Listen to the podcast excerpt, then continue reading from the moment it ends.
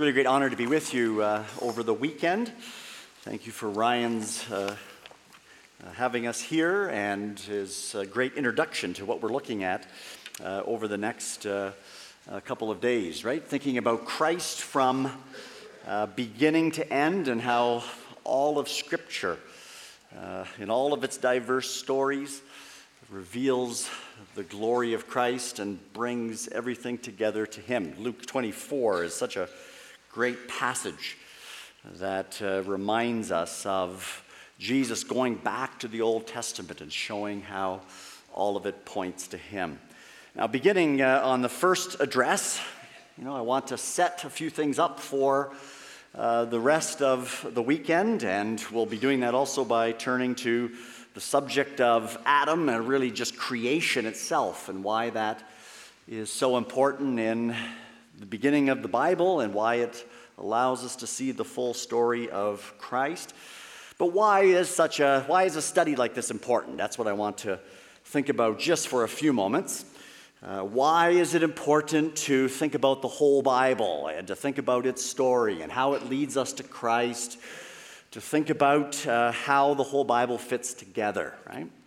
Well, let me just give you uh, three reasons, and they're very, very quick reasons, just to sort of get us going and to think about why such a study like this is necessary. Well, first of all, just at the most basic level, to know the Scripture and all that it says, to know the whole counsel of God, is absolutely essential to know the triune God, right?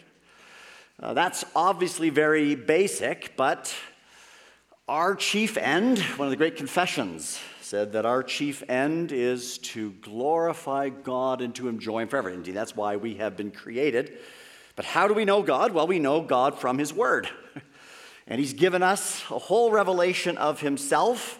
We are to love him with all of our heart, soul, mind, and strength. We are to know him, but we know him through his word. And knowing his word and how it fits together allows us to know him, right? That's why we have been made. It allows us then to grow in Christian maturity. It allows us to rightly live as the people of God. So just any time we open up Scripture to understand it in its depth and breadth, right, is absolutely important to know the God who has made us, the God who has redeemed us, the triune God, right? Another reason is, is that the Bible's a big book, uh, and we often don't know what to do with many of its parts, right? You think of that exhortation that uh, the Apostle Paul gives to Timothy. I won't have you turn there, but you're probably familiar with Second Timothy chapter three, verses fifteen through seventeen. The Apostle Paul is, is encouraging Timothy as his young pastor apprentice uh, to be faithful in gospel ministry. And he reminds him that he is to face trials and difficulties by always returning to Scripture. And he says there that the Scripture will make you wise to salvation in faith in Christ Jesus. He says that all Scripture is God-breathed, and it is profitable for our doctrine, what we are to believe in our lives and how we are to live, and correction and reproof and instruction. But it's important to realize that when the Apostle Paul is speaking about all Scripture, in that context, he's primarily speaking about the Old Testament. Right?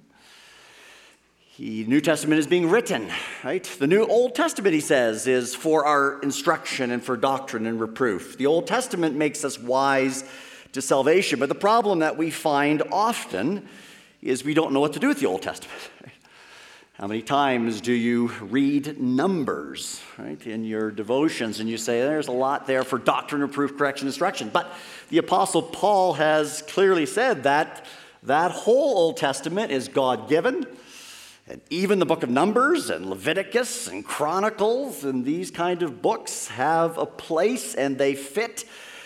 And part of the task in our Christian knowing of Scripture and our growth in the knowledge of Scripture is to know how those parts fit together. And this is some of the areas that I think we struggle. We're not sure what to do with the parts, how it fits in terms of the whole. So it's always necessary to step back, to gain the big picture, and that's what a study like that is doing. How we can then see how the Bible fits from creation to new creation, from Genesis to Revelation, right?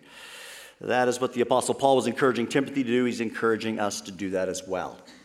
And then lastly, another great reason for a study like this is picked up in the very theme of Christ from beginning to end, right? To know the Lord Jesus better, we need to know the entirety of the revelation, right? To know him is life eternal. We see in the Bible that he is God the Son from eternity, who has created us, who is the one who's redeemed us. But it's very, very important to know that the Lord Jesus Christ doesn't come to us just in the New Testament. He does, but he doesn't come in a vacuum. He's presented in light of the Old Testament. He's presented in light of the Bible's entire story, the entire covenantal unfolding of the, of the Bible story. Uh, Luke twenty-four reminded of us this, right? The law, the prophets, the Psalms speak of him. In fact, without the law, the prophets, the Psalms, without the whole story, you really don't understand who Jesus is in the New Testament and what he came to do.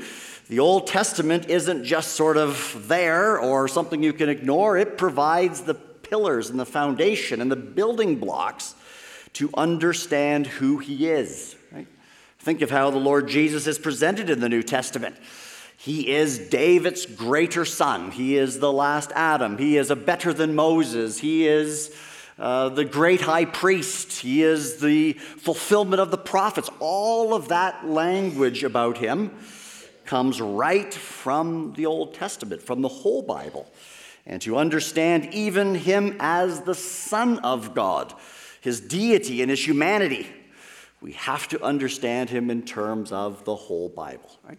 And so that is why we are doing a study like this. Part of Christian discipleship is to know God through his word, all of it, right? To know how the parts fit, to see the glory of Christ from beginning to end. Well, where do we begin?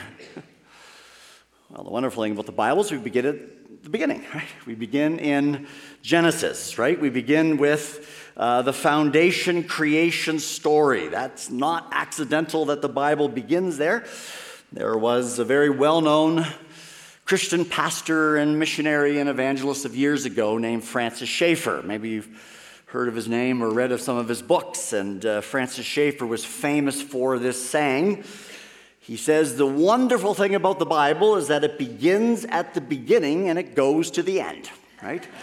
And by that, he was saying, right, there is a unified story, and if you're going to understand the end, you got to go to the beginning. The beginning will lead you to the end, and of course, that is where we must begin. Now, as I set up this in terms of looking at creation, we'll return just, just in a moment to Genesis chapter one, really work through those uh, first three chapters, and there's a lot to work through there. But I want to just um, first think about how we ought to approach Scripture. If we're going to put it together and understand the whole counsel of God, it's very, very important that we approach Scripture, and this is the main idea that I want to emphasize here just for a few moments is that we need to approach the Bible and interpret the Bible and put the pieces of the Bible together according to what actually the Bible is and claims to be, right? Let me just think for a few moments on that before we turn to creation and Adam and this foundation, why this becomes the foundation to everything that follows, right? As we approach the Scripture, we can't just read the Scripture in any way we want, right?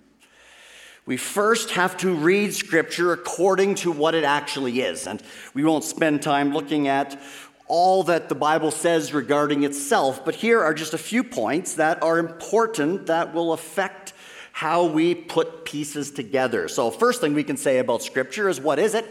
It's God's authoritative, infallible, inerrant word written through human authors that reveals his one grand and glorious plan to us, right? That's what Scripture is.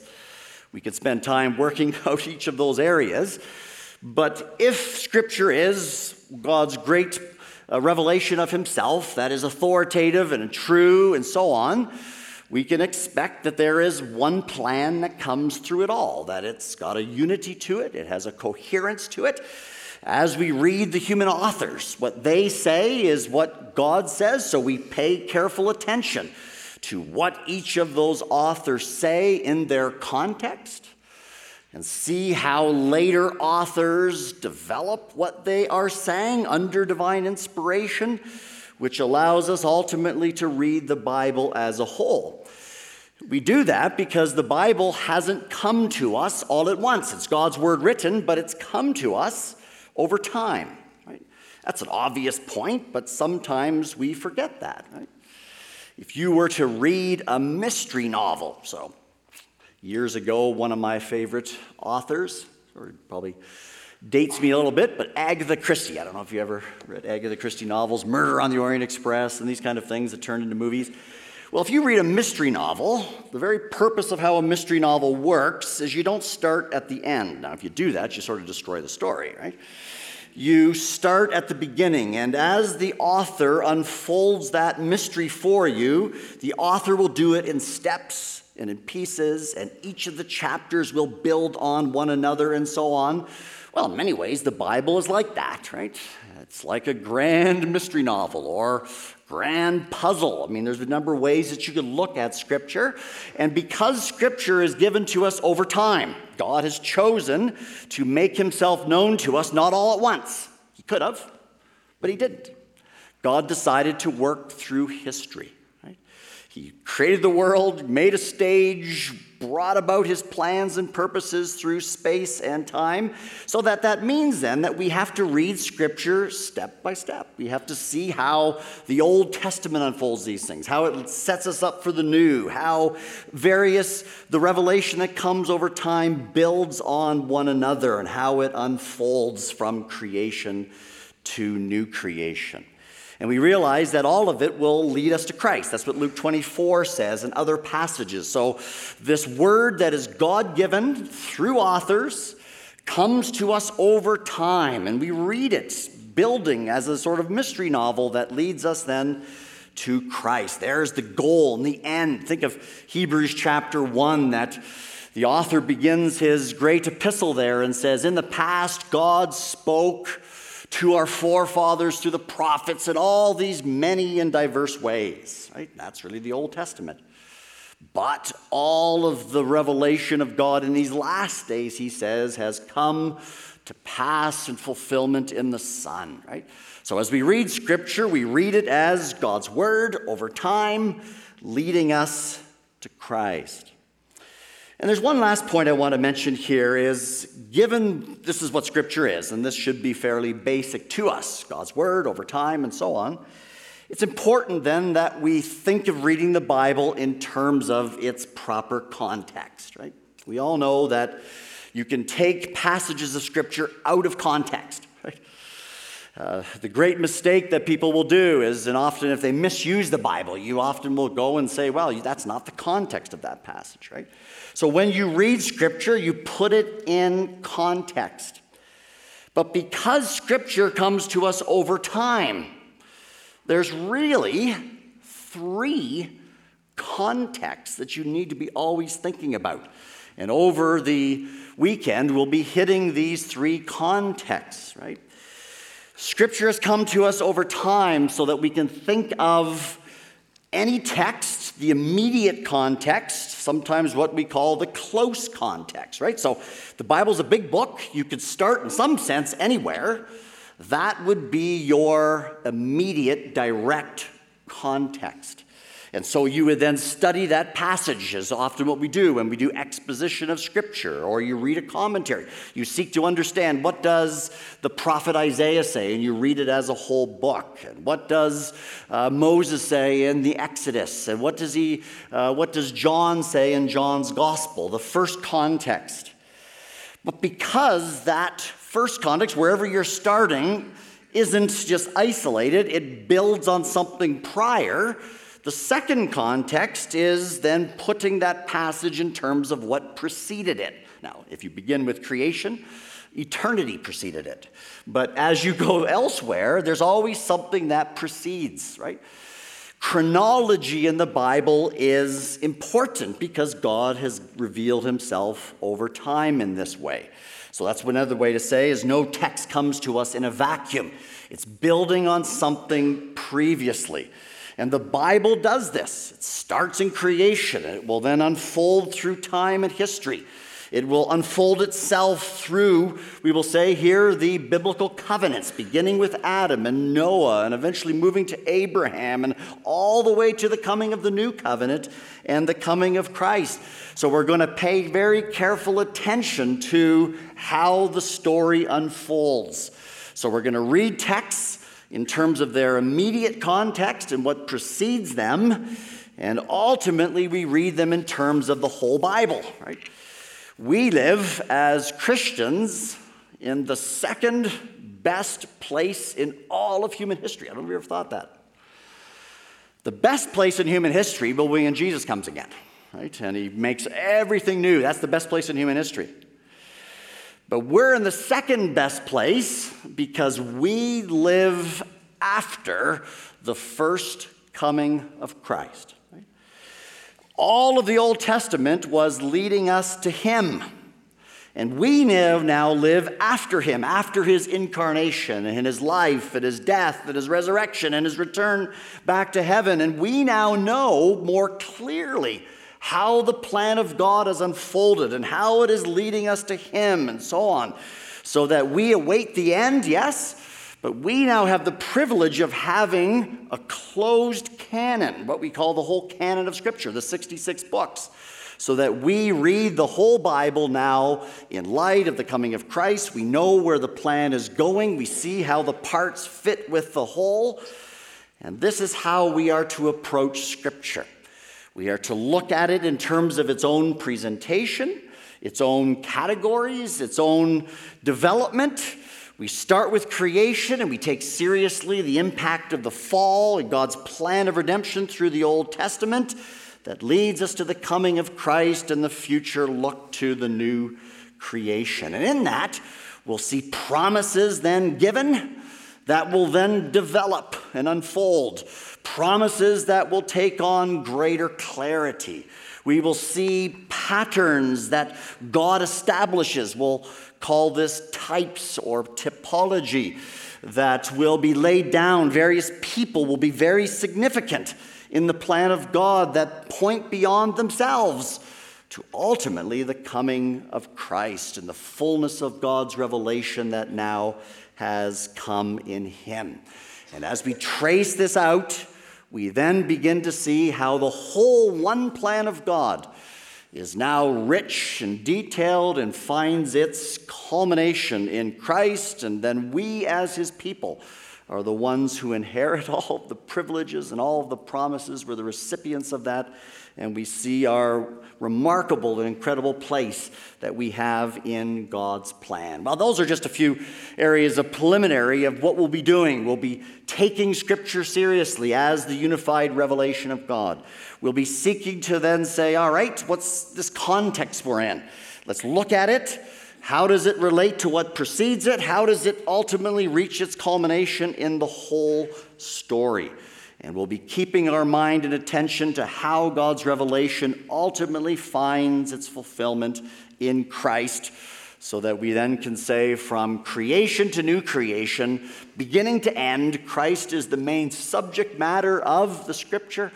Uh, God's plan reveals his coming, what he has come to do, and then in our relation to him, who we are as his people, made and redeemed by him for his glory. Right?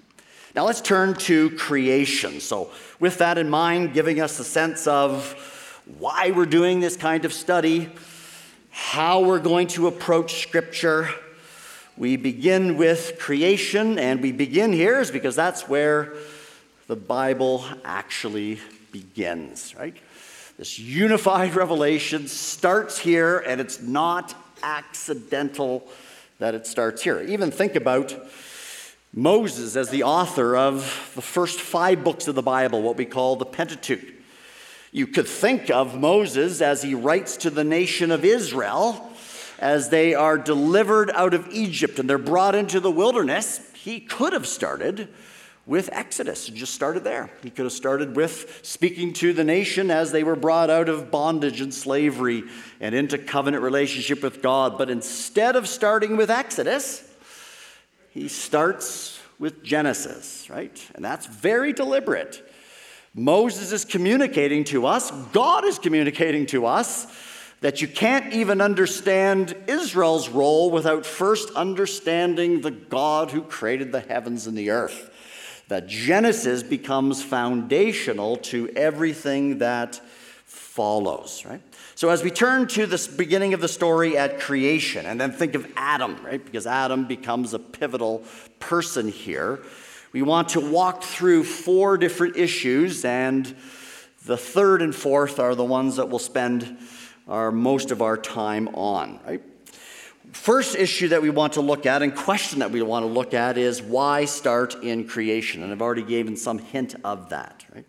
Secondly, because we think that the Bible's plan unfolds very uniquely through the biblical covenants, we want to ask whether there is a kind of covenant relationship that is here in creation. And then thirdly, we want to give you the perfect number of seven. So seven is a perfect number. We want to give you seven crucial truths that are taught in creation that go right through the Bible, that are foundational to understanding everything that there comes from these opening chapters. And then we want to look at very quickly what went wrong. What went wrong, and then how God is going to remedy this situation, right? So the first question here is, why is creation important? I've already made mention of this, but I want to say a bit more. Creation, beginning with Genesis one, establishes right from the very beginning Uh, the most important relationship that there is that we can ever think of, and it's ultimately God's relationship to the world, right? The creator versus his creation. The creator versus the creature. That is just foundational to the entire Christian view and the entire Bible's view. In addition to this, the Bible will begin with Adam, and that will be very, very important. The Bible doesn't begin with Abraham. It doesn't begin with the nation of Israel. It doesn't begin with David. It begins with this figure named Adam. He will, as we'll see just in a moment, is foundational to the story. Think of the Apostle Paul later on. Romans chapter five, First Corinthians fifteen. When Paul wants to think about the sort of the zoom out picture of all of history, he thinks in terms of two individuals that are the most important people in all of human history. Now, in the Bible, you have a lot of important people, but Paul reduces these people to two. First, there's Adam, and then secondly, there's Christ. And so beginning with creation will allow us to see why Adam is so important, right? Creation will also not only establish, I think, a covenant relationship, but it will also unfold various patterns, uh, various what we would call types that eventually are picked up and driven through the Bible that eventually lead us to Christ. Such things as rest that shows up in the seventh day, such as temple and land.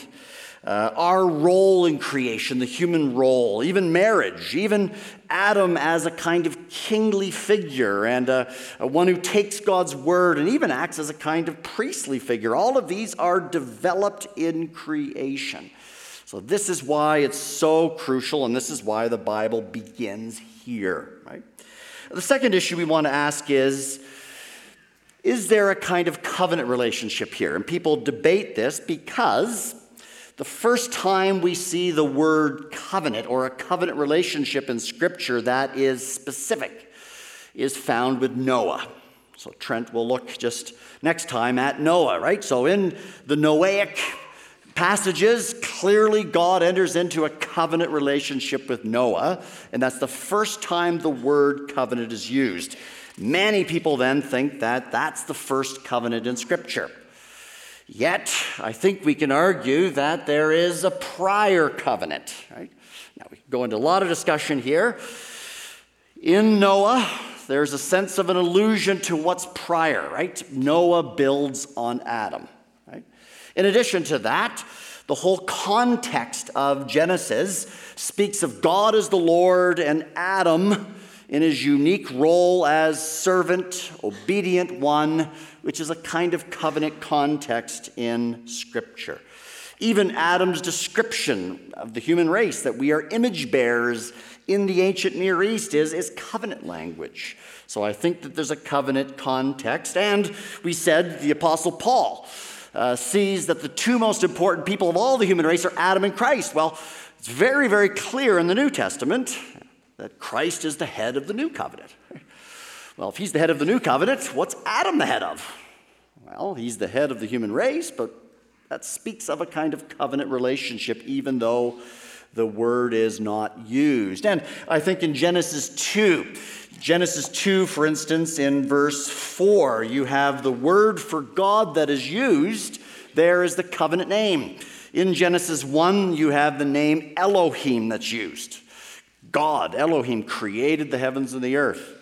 But in Genesis two, we have the name Lord God. Every time you see that word Lord, that's where we get Jehovah or Yahweh or the name that God reveals in Exodus three to the nation of Israel, that this is the God of the patriarchs and this is the God who makes covenants.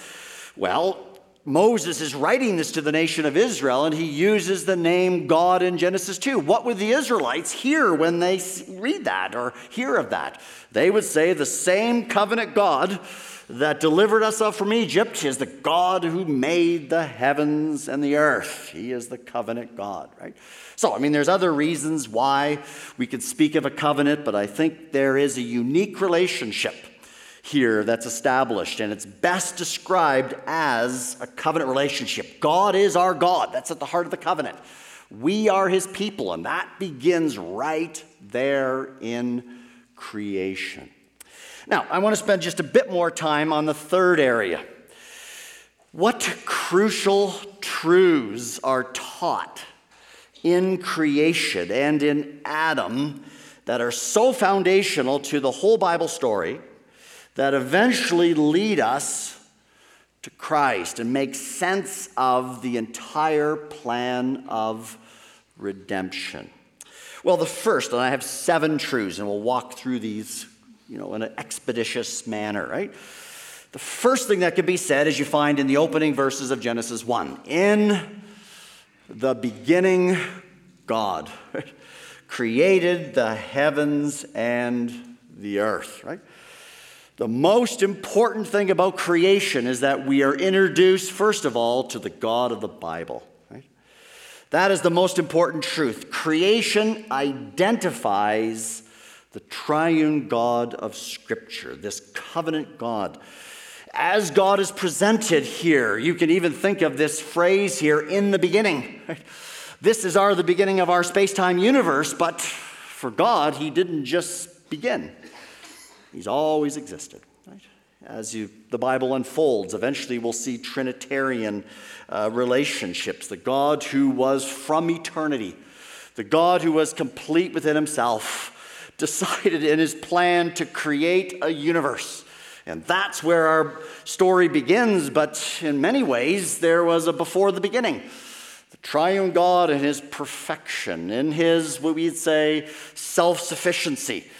He is the one who's complete within himself, the standard of the universe. All of that becomes very important in establishing who God is as the Lord, as the sovereign one. And as we work through creation over and over again, God is presented here as the one who rules and who reigns and who is sovereign. In verse three and in verse six and in verse nine, in fact, as you walk through the creation narrative, ten times we read God spoke or God said. And he just simply has to speak. And boom, there's a universe, there is then lights, there is separation. This is totally the opposite of the ancient Near East, where in their creation stories, the gods, you know, these idols will try to shape the universe. No, no, the God of the Bible is the one who is sovereign. He is Lord. He speaks. He is the one who rules. He is the one who sets the rules and commands, and all of that becomes very cr- crucial, and the doctrine of creation establishes all that. In fact, he'll establish the rules to our living. He will demand from us, because of who he is, obedience. He is the one who is the personal God, who enters into relationship with his creation and the people he has made, and who cares for his creation. All of that is part of the Bible's story, right? The second truth that is emphasized we see in verses twenty-six and following. So God in his glory and his sovereignty and his power, crucial. That God runs right through the entire Bible. But the second truth is ourselves. In the Bible and in you know, Christian thought, right, human beings are utterly significant, right? It's the opposite of what we find in our world, right? So much as the evolutionary view has taken hold that humans have no value. We don't understand who we are, but in Scripture, starting with Genesis one twenty-six, and the whole narrative itself presents human beings as the crowning act of creation. As you walk through day after day, as all of the other animals are made after their kinds, we learn this in verse twenty-six. God says, "Let us make man in our image, in our likeness. Let him rule over the fish of the sea, the birds of the air, over the livestock, over all the earth, over all the creatures that move along the ground." So God created man in his own image. In the image of God, he created him, male and female. He created them, and he blessed them. And then you read later as the text unfolds, to rule over creation. This gets picked up in Psalm eight, right? Psalm eight is David looking back at this and giving praise to the God who has made all things. And then he says, "O Lord, our Lord, how majestic is your name, but what is man that you are mindful of him?" He picks up the idea that humans are utterly significant in the Bible story. And that's very, very important. Angels, as important as they may be, and angels are unique creatures, are not image bearers. What is at the heart of an image bearer? The heart of an image bearer is a person who is made after God to represent God. Even this language here of image and likeness speaks of our relationship first to God, right? We're to relate to him. And then it tells of our role over creation, that we are to rule over creation. We're to put everything under our feet. God made us utterly unique. He made us male and female. We'll come to that just in a moment. But this becomes very, very important. Why is it important? Because eventually, the Son of God, the eternal Son, takes on our image. And you think, why is that, right? How do you even make sense of an incarnation? And how do you make sense of why the Son of God would do that? Well, it's tied into creation. We are made after God. We are made significant. And God will then, as the Lord of the universe, so love his creatures and love us that he will not let us go astray. He will now come and redeem us. He'll take on our image. In fact, we can say even being made in the image of God is already picking up the idea that we are patterned after someone. Later on in the Scripture, Jesus is described, Colossians one, for instance, as the image of the invisible God. Well, he is the image of the invisible God in terms of his deity, but also he takes on our humanity and becomes image. And those become important areas that are so crucial down the road. So that creation establishes who God is in all of his glory and, and splendor and sovereignty and power and majesty. Uh, it just displays and identifies who we are in our exalted position, and that becomes part of the story and ultimately part of the plan of redemption. Right? But then thirdly, creation establishes Adam. Right? Now he's what's described here in verses twenty-six and following, but as he's then described in chapter two. So chapter two, in some sense, expands on the creation of human beings. It zeroes in on this unique relationship that God has with us in his creation of Adam, his creation of Eve, the establishment of marriage. But it's very, very important to see that Adam isn't just the first man of the human race. That's true. Adam is not just what we would say a kind of one-off figure. Right? He's the first man, and then you just sort of ignore him. No, Adam's role in creation is not just to have us come from him, that's true, but he ultimately establishes the whole future of the human race in some sense. Right? He is the one who now is a representative of the human race, and there's a number of ways that this is taught to us in Scripture, right? He is the one who's created first, and Eve then is created second. He's the one who is held accountable for sin. He's the one that later Scripture will say that in Adam all die. His choice that he made, as we see in Genesis three, he's given a command in Genesis two. You can have every fruit of the trees and all of the food in the garden, but you must not have one. If you eat of it, you will die. That disobedience that he eventually brings out has impact on the entire human race, right? So Adam is presented as a unique figure indeed. In fact, you could say he is a kind of early. And as we walk through the Old Testament, there will be a development of prophets and priests and kings. But Adam is a kind of early prophet, priest, and king. He is a king in the sense that he's to rule over creation. That's pretty easy to see. He's a kind of prophet because he's given the word of God, the command of God, and he is to communicate that to Eve, which she picks up in Genesis three, and ultimately all of his children that would come. But he's also a priestly figure because he's put in this Eden sanctuary. Most see that in Genesis two that this Eden is almost like a temple sanctuary. And in verse fifteen, there's language that describes him as working and caring. Eventually, that's all priestly language. And at the heart of a priest in the Bible, there's a, there will be a salvation sense of priest. We'll come to that tomorrow. But at the heart of a priest is one who lives before God, who lives in the presence of God. That's why eventually the nation of Israel will be called a kingdom of priests. Why are they called a kingdom of priests? Because they are to dwell in the presence of God. Why is the church ultimately a kingdom of priests? Because we are to dwell in the presence of God. And all of this, I think, speaks of a kind of, again, a covenant relationship that's here. He's a kind of early ruler. He's a kind of early prophet. He's a kind of early priest. He has a very, very significant role so that eventually, because of his sin, all human beings will be affected by it, right? So he is crucial, and eventually Christ will come as last Adam. Tomorrow we'll return to Hebrews two. Hebrews two is a passage that quotes Psalm eight, and the entire person and work of Christ is set in the context if he comes to undo what Adam did, right? Even our song that we sang earlier from Matt Papa, The Wondrous Mystery, speaks of him as being a better Adam, right? Well, where does all that come? It starts here in creation, right? The fourth area to think of in creation is that over and over again, and you see it uniquely in verse thirty-one of chapter one, but it's repeated in verse ten, twelve, eighteen, twenty-one, twenty-five, thirty-one. Each day, it's called good. God makes the first day, it's good. He makes the second day. And eventually in chapter, or verse thirty-one of chapter one, God sees everything that he made, and here's his assessment.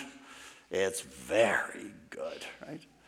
Oh, this has so many implications for the whole Bible, right? This establishment of everything good, right, means that it's at not only kind of moral perfection, there's no sin, there's no death. All of that gets introduced in chapter three, but to say that the world is good is that from the hand of God, he made a world that does not have sin and death and destruction and so on and so on and so on. Now, of course, Genesis three is going to change that. But eventually, we're going to need one who will bring back that goodness, right? That's really the plan of redemption, to restore what was lost from the original creation. God is never presented here as making an evil world or a fallen world. This was a good world.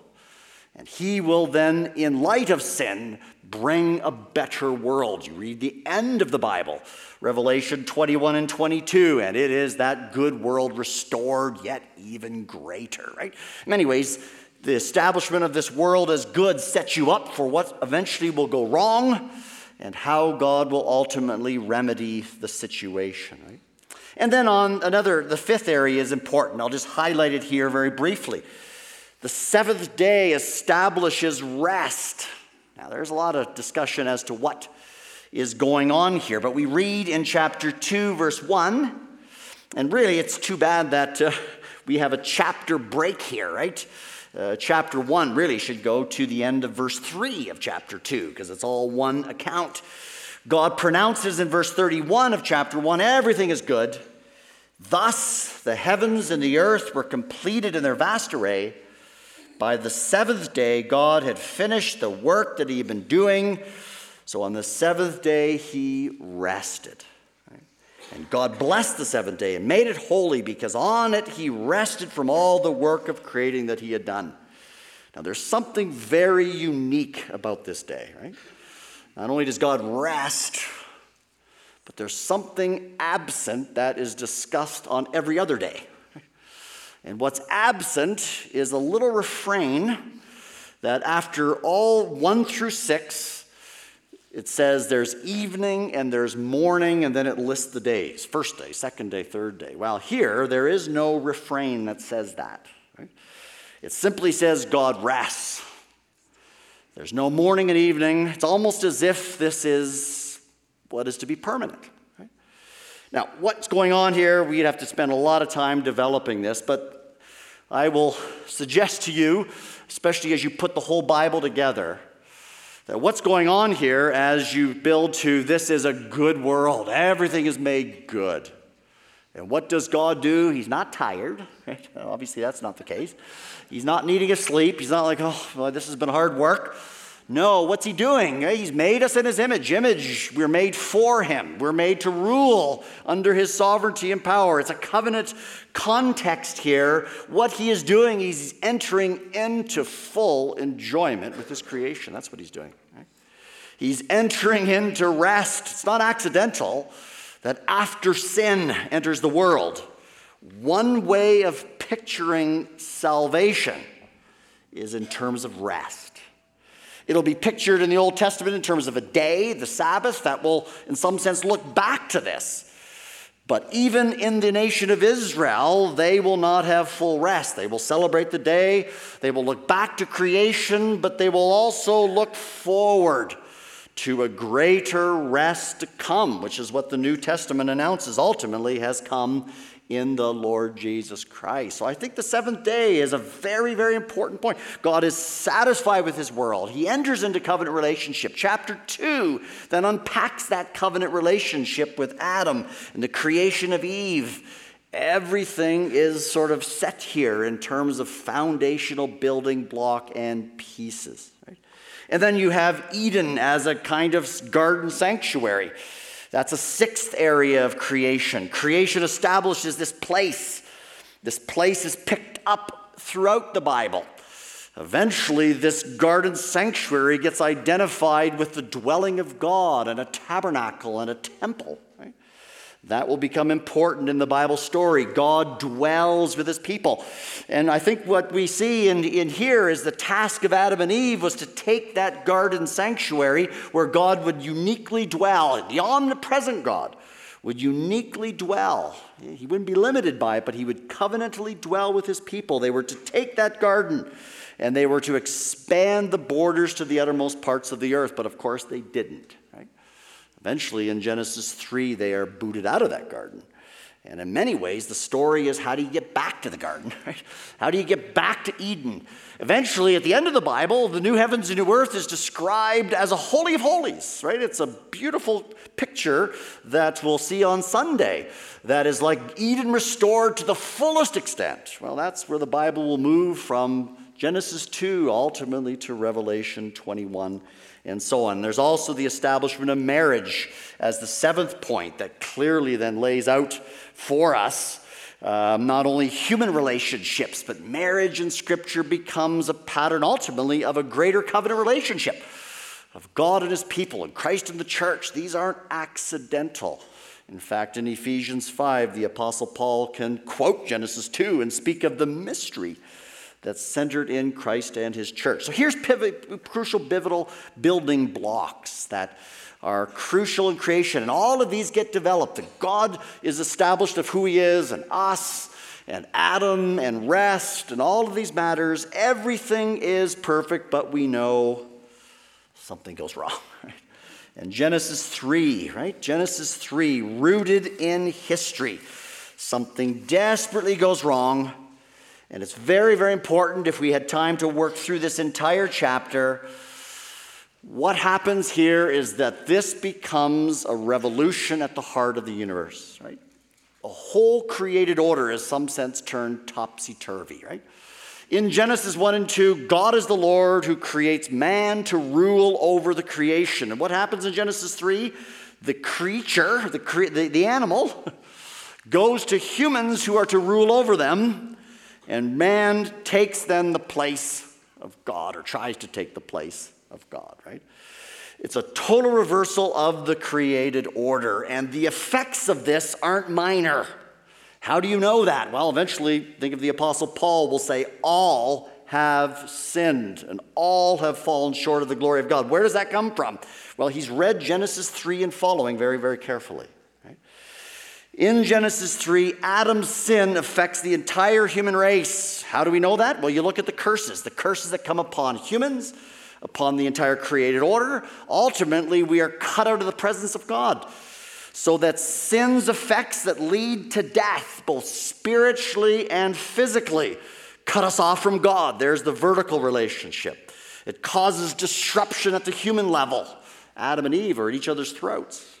It ultimately creates a curse upon the entire universe, and all of this now overturns the beauty of Genesis one and two. God stands in wrath against us. Humans who were made to rule and put everything under our feet, eventually are put under earth feet, right? You're put six feet under if you live, you know, after eventually in terms of uh, burials and everything else, right? We were made now, we come, we were, Adam was the head of the human race, but now we're all in him, death and sin. Creation is no longer good, the, no longer at rest. It's hardly, you can see in Genesis three, at rest. We're cast out of God's presence. And the only way back to that presence is that you're going to have to move forward in redemptive history and see if God is going to restore us. It's a hopeless situation that's described in Genesis three. And then, of course, what falls on this, on the heels of this, is Genesis four, brothers killing one another. Genesis five, a genealogy that speaks about everybody other than Enoch, which gives you a glimmer of hope. Uh, everyone dying. And, of course, you remember Genesis two. If you eat of that fruit, you will die. I mean, this is setting up now the question of, does the human race just get extinguished? Does it just come under sin and death? Is God now simply not the, only, the one who made us for himself, now is just simply our judge? Or is there hope? And of course, in Genesis three fifteen, we'll finish with this here, is there's a glimmer of hope. There's a promise that's given. And this promise, in some sense, runs through the entire Bible. So in Genesis three fifteen, it's, it's, it's, it's enigmatic, it's not fully developed, it's in seed form, but we are told that God is going to do something. God is going to initiate, and that's what you would expect. The God of the universe, who is sovereign, who's Lord, will initiate in grace. He says, I will put enmity between you, Satan's offspring, the serpent's offspring, you, the serpent, and the woman. between your offspring and hers, the seed of the woman. He will crush your head. He will strike, you will strike his heel. There's a there's an initial sort of statement here that really is a kind of promise. And the promise is this: God will not let the human race ultimately be destroyed. Right? We'll almost see it in Noah, but he will not let it be destroyed. What God made us to be is to rule over this world. He will restore. Adam has brought death and destruction, yet there's going to come from the human race, the seed of the woman, there's going to come one who will act and undo what Adam did, right? There's the anticipation. This is how it gets developed through Scripture. Adam was disobedient, but eventually an obedient one will come who will take on our image, who will live his life in obedience for us, who will go to a cross and meet God's righteous demand on our behalf. And all of it will be because God initiates to save through the human race, right? And that is what is initially given here, and that is what eventually will unfold. And this promise will take on greater precision, clarity, definition as you go through the revelation of God. And that is what we want to see over the next number of sessions, of how this good world that God made, and he made us for himself, has been ruined by sin, that the only hope for us is that God has made a promise, which thankfully he does, and that God will keep that promise, and he will provide a better Adam. He will provide one from the human race. He will preserve that human race, and he will do so by sending ultimately one who will take on our humanity, the divine Son, who will come for us. And what will he do? He will bring us back to God. He will heal all horizontal relationships. He will bring a new creation and remove all of the curse. And all of that comes in his life, death, resurrection, ascension, all of his work. And no Old Testament figure does any of it, and only he is the one who can do it. Well, that's how Christ will eventually be seen as from beginning to end. As we move from the Bible's beginning story and the disaster of the fall, the initial promise of God, that promised plan will unfold, which it'll walk through the biblical covenants, it'll take on greater clarity and definition, and ultimately it will lead us to the glory of the Lord Jesus Christ, who is our only hope, who can only save us. No one else can, and he is the one who can do so, and do so sufficiently, totally, completely, so that he is our Lord and Savior and restores us to all the very purpose of our creation in the first place. Well, that's how Christ begins to be seen as from beginning. So we are at the beginning, and eventually we move to ultimately the end. These opening chapters are so foundational, right? To deny these opening chapters, to misread them, and to ultimately not take them seriously, ultimately you'll never make sense of the whole Bible's story, right? So I leave that with you in terms of creation. Let's just ask the Lord to be with us as we have thought about these things and as we walk through them over the entire weekend together. Our Heavenly Father, thank you for your word. Thank you that you've given us your plan from all eternity that you brought about in creating this world, creating us, and revealing yourself to us. We see even in these opening chapters our unique relationship to you, the greatness of our creation. You have made us for yourselves, but apart from your initiative to save, we are helpless and hopeless. But you have sent your Son, you've acted in grace, you have given your promises, and you've kept your promises. And that should be an encouragement to us this evening as we think of the great plan of salvation that has led to the Lord Jesus, and help us to rejoice in him even this evening and give you thanks for your own dear Son, in whose name we ask all of these things. Amen.